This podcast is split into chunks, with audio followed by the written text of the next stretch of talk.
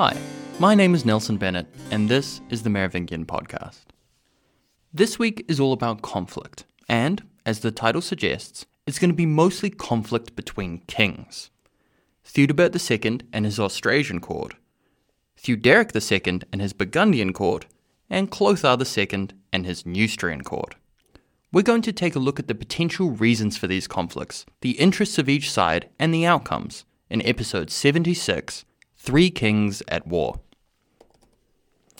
Now, before we dive into the fighting, the brother kings Theuderic and Theudebert have a couple loose ends to tie up. Conflict between these brothers, or more specifically between their courts, as they were both still very young, had probably already occurred. But there was first an existential threat to both of them, and that was Clothar II. Their only slightly older cousin was without his powerful mother now, but he still had large ambitions. In the year 600, a year after Brunhild's exile, the two brothers joined forces and fought a battle with Clothar and his Neustrians. Now, the origins of this particular conflict are murky. Fredegar simply writes, quote, In that same year, Kings Theudebert and Theuderic took to the field against King Clothar and brought him to battle on the banks of the river Orvan, near Dormel. No additional information there to explain anything. Still, we can make some educated guesses. We have a few clues to work off. First, it may seem from the formulation of that sentence that the two brothers took to the field against Clothar, that it was Theudebert and Theuderic that were the aggressors. The location of the battle, Dormel, might also support this theory, since it lies southeast of the newly recaptured city of Paris. On the other hand, there are some clues that perhaps the opposite might be true. That Clothar was in some way the aggressor. Theudebert and Theuderic were not exactly on the friendliest of terms. And while they would go on to campaign together after this, which we'll talk about next, it wouldn't be long before they were back at each other's throats. This might suggest that it was necessity that drove them into an alliance against their cousin. Perhaps Clothar felt they were still weak and he should press his advantage before they grew fully into their kingships. The other piece of evidence supporting this formulation is the outcome of the battle at Dormel. Fredegar records that Clothar's army was massacred. This is interesting, given how last time when Brunhild sent men to stop the army of Clothar and Fredegund, they were soundly defeated by the Neustrians. As I said in the last episode, this probably suggests that then the kingdoms were not so united, and the army sent by Brunhild was not their best. This time, it seems that, with the two young kings on the field, their armies together were far too powerful for Clothar. This suggests both kings took the threat of Clothar seriously this time and committed their best troops. Another hint that Clothar was making inroads that they had to prevent? Possibly. Either way, this victory for the united Eastern kingdoms was decisive. The two brothers laid waste to the lands along the Seine and Clothar was forced into a humiliating peace deal with his cousins. And by humiliating, I mean humiliating. Not only was Clothar forced to give up what he and his mother had seized only a few years before, including Paris, his kingdom was effectively reduced to a tiny sliver of land along the English Channel. There were only three major towns Rouen, Beauvais, and Amiens and all of the best Neustrian land was divided between the two victorious brothers. Now for the obvious question why leave Clothar with any land at all? Well, there's probably a couple answers to that question. First, perhaps they simply weren't able to take more. Much of the land seized by the two brothers was that which had been reclaimed by Clothar only a few years before, so his hold on it probably wasn't that strong. The area he retained, however, was probably different. If you remember all the way back to the civil war between Chilperic and Sigebert, at the end when Chilperic was facing defeat, he took refuge in Rouen. It seems that the ties of the family of Chilperic in the region were quite strong.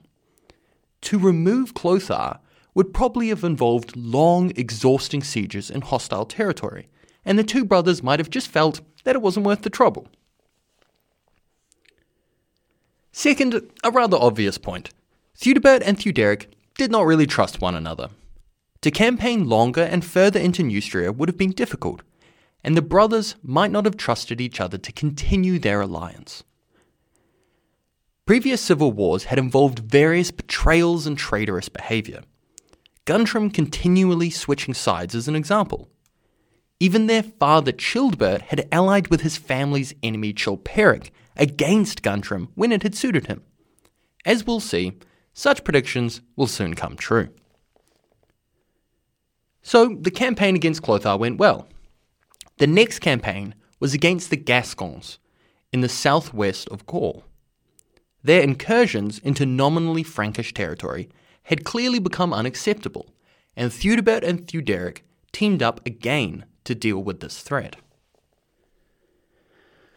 Remember, the power of the Merovingians was concentrated in the north and northeast of Gaul, closer to the Rhine and Clovis's original conquests. The southern part of Gaul had long been little more than a tax base, and this vacuum of power caused issues in the past. When Gundevald had launched his rebellion and attempted to carve himself out a kingdom, it was in the south that he had concentrated his efforts, where Merovingian power was at its weakest. It seems that the area had been slowly slipping out of central control since the conflicts with the Visigoths, which had attracted attention in short bursts, but had died down. Possibly even before these wars, control was slipping, the southwest of Gaul is, again, about as far as you can get from Merovingian power without crossing the Pyrenees. For royal courts that were not really known for their administrative capacity in the first place, governing such a faraway province when you have much more pressing problems a lot closer to home, well, it's probably understandable why it got neglected. Theudebert and Theuderic's campaign, however, illustrates that the kings were still interested in the area. While it lay far from their bases of power, they still wanted that sweet, sweet tax revenue. The interesting thing here is the enemy they fought. Fredegar states clearly that it was the Gascons, who were defeated, subjected to Frankish overlordship, and had a duke appointed to rule them. The problem with this is that there are other historical instances of conflicts with the Gascons, and they don't tend to go well for the Franks. The famous example is, of course, the Battle of Roncevaux Pass. This occurred in 778 when Charlemagne and his army were retreating across the Pyrenees after a largely unsuccessful campaign in northern Spain. During this retreat, the rearguard of his army was ambushed by the Gascons, who managed to destroy the rearguard and loot the baggage train. This battle became famous for two reasons. First, it is a very rare example of a documented defeat of the great king Charlemagne.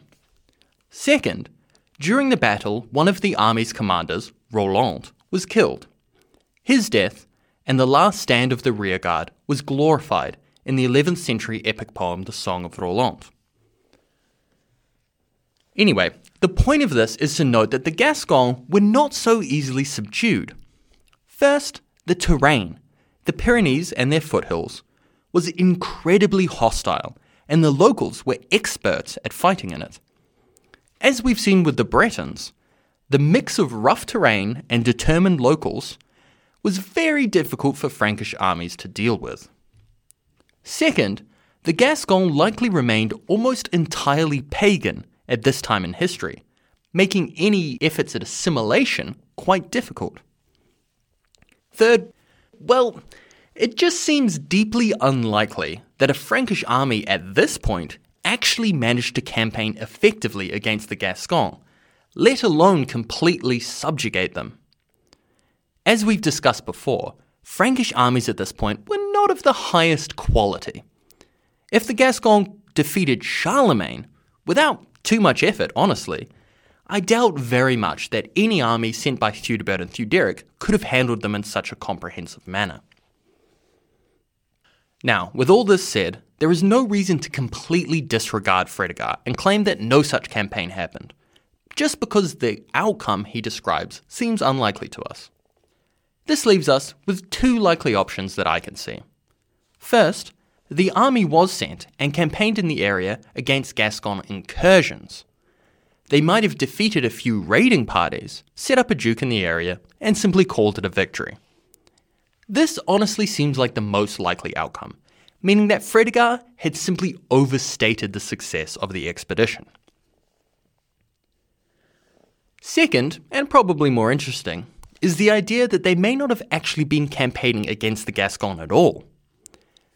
Ethnic lines were extra blurry at this point, and to a writer from the northern and eastern kingdoms, Gascony was a long way away. It is entirely possible that the expedition was not actually aimed against the Gascon in the mountains, but the local population of southwestern Gaul. Were these people Gascon? Well, it's hard to say, and let's not get into the thorny discussion of classifying pre modern peoples with strict ethnic terms. That's a whole other thing. But the second option is more about what the army was sent to do. Fredegar phrases this campaign to make it seem like the kings were subjugating a people previously free from Frankish rule. But we've discussed the difficulties the Frankish armies would have faced with this.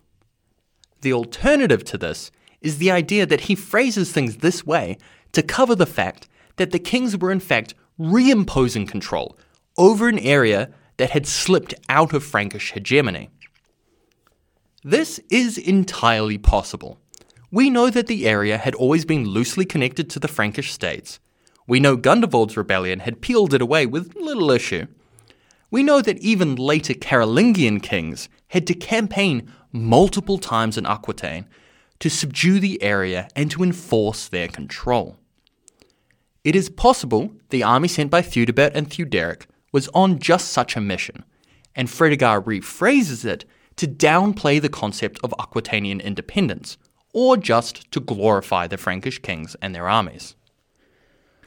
Now, enough about these brothers cooperating. Let's see how their uneasy alliance broke down. In 604, Theuderic sent his mayor of the palace, Bertwald, to inspect all of his lands from the Loire to the Seine, and then on to the English Channel. This had been his part of the lands that had been taken from Clothar, and it appears, surprise, surprise, that Clothar and his Neustrian nobles very much wanted it back. At this point, we enter the part of Fredegar's chronicle that picks up and fills out a lot with detail. So, we have a much improved picture of this conflict and how it started. Bertwald seems to have been taking a leisurely tour of his king's new lands, and had stopped at a villa to do some hunting. The important detail here is that the villa seems to have been on the right hand bank of the Seine, which might still have been Clothar's territory. If the terms of the agreement were vague, well, we'll have to forgive them. Good maps simply didn't exist yet. Anyway, Clothar caught wind of this. Whether he felt that he was defending his territory from an incursion, or whether he simply seized an opportunity, he sent his son Merovic and his mayor of the palace, Landry, to go capture Bertwald. Now, something seems to have gone wrong with this plan, as the force commanded by Merovic and Landry instead began pillaging the lands between the Loire and the Seine. The actions of Bertwald are up for debate, but this one isn't. Even Fredegar notes that this pillaging was a direct breach of the agreements between the kings. The action also seems to have given Bertwald warning, as he managed to slip through their fingers and flee to Orleans. Whether this invasion of Theuderic's new territory was a calculated escalation under the orders of Clothar, whether it was an initiative of Merovic or Landry, or whether it was simply another case of Frankish armies lacking control in this period, we simply don't know. What we do know is that the participants realized that now another war was inevitable. Landry and his army besieged Orleans, where Bertwald was now under the protection of the bishop Austranus. Landry challenged Bertwald to come out and fight, but Bertwald, who only had 300 men with him, wisely refused. But the exchanges between the two mayors of the palace did not end there. Fredegar notes that Bertwald, yelling down at Landry from the walls of the city, said, quote, If you are prepared to await me and send your men some distance off, I will come to do single combat with you, and God shall be the judge. When Landry refused this offer, Bertwald continued, quote, You dare not, but our masters will at once go to war for what you have done. When the fighting starts, let us both wear red and be well to the fore of our men. Then we shall see what the two of us are made of. Swear with me before God to keep this promise. From later context, it seems that Landry did in fact swear, knowing that battle between Theuderic and Clothar was now inevitable due to his actions. And so it was. When Theuderic heard of the events, he set out with his army and reached a ford across the river Luet, with Bertwald and his men joining him somewhere along the march. On the other side was the army led by Merovic and Landry. Theuderic's men tried to cross, but only about a third of them managed to do so before the Neustrians moved and caught them.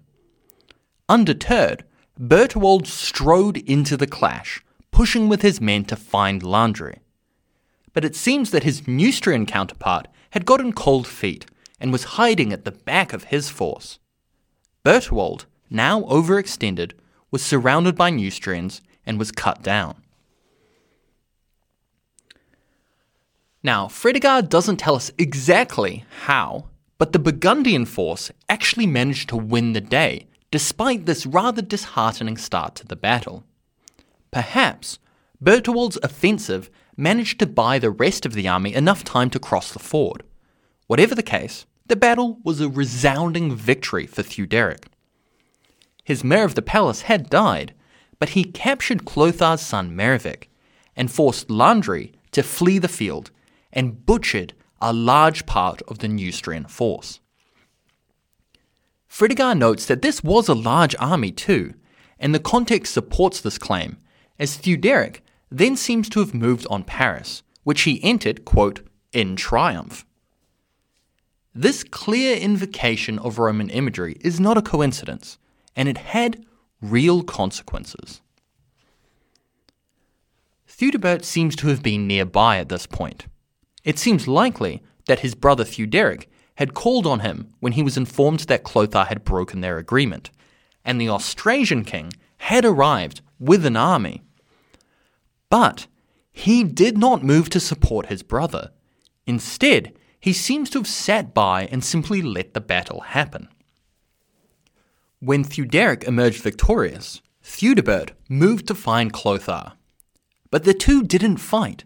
Instead, they made peace and went home with their armies intact. This begs the question why did Theudebert do this? Fredegar is not a fan of Theuderic, thanks to Brunhild's influence on the young king. So he doesn't exactly paint this as a betrayal, but it is rather hard to see it as anything else. There are a few simple conclusions we can draw. First, as I've said at multiple points, the two were not exactly the best of friends. They seemed to have fought each other before, and though they had teamed up effectively to solve specific issues, they were clearly more rivals than friends. Second, the timing is rather obvious. This is actually a pretty classic situation. Two armies fight, a third approaches, but waits to see who comes out on top instead of intervening. But if Theudebert's intention was to remove Theuderic as a rival, why not attack his army while it was weakened or distracted? Well, there are always moral and religious reasons, brother fighting brother, etc. But the next conflict actually gives us some other clues.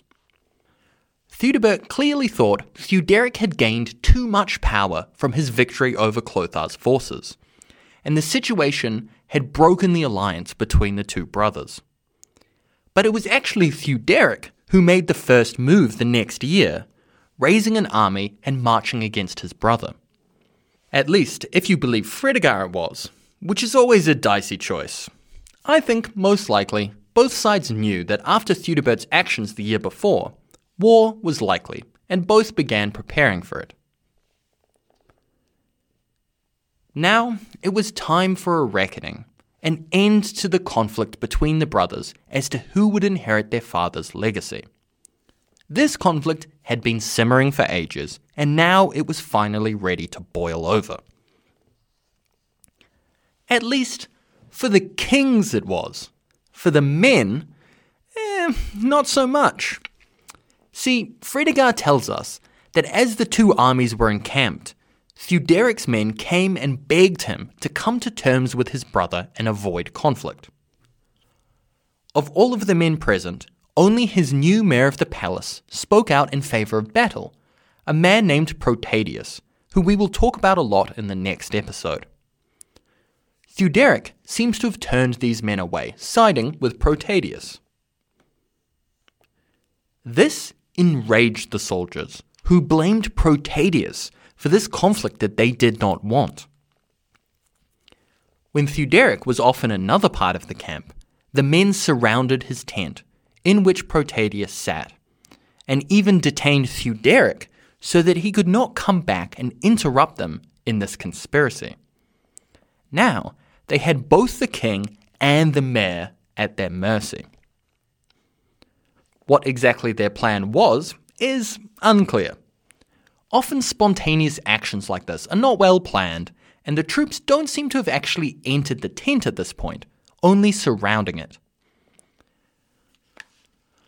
Upon realizing the situation, Theuderic sent one of his nobles, a man named Unculin, to instruct his soldiers not to harm Protadius. The fact that he could do this, and clearly felt that he could order these rebellious soldiers, probably suggests that this initial phase was not actually violent. Theuderic seems to have felt that this was simply the soldiers' way of making clear their displeasure, and that an agreement could be worked out. And to be fair to him, that does seem to be the vibe of this story so far. But things took a turn with the arrival of Unculin. He made his way to the tent where the soldiers had trapped Protadius. Instead of delivering Theuderic's order that the man be spared, he instead yelled, quote, The Lord Theuderic orders Protadius's execution, end quote. The soldiers duly drew their swords and stormed in from all sides, slashing the tent apart and killing Protadius. When Theuderic received this news, he seems to have quickly become worried that he had lost control of his army. He agreed to make peace with his brother, which he duly did. Then both armies went home without further blood being spilt. Now, if you're thinking to yourself, damn, that was a weird twist, don't worry, the story of this incident is far from over. Now that we've talked about the kings and their wars, it's time to return to the real good stuff the politics. There is more to say in the story of Bertwald, and I have much more to say about Protadius as well. Also, if you're thinking, wow, Nelson went a whole episode and only mentioned Brunhild a couple of times, what restraint! Well, don't worry about that either, because next episode is going to be all about her yet again. Personally, I can't wait. See you then.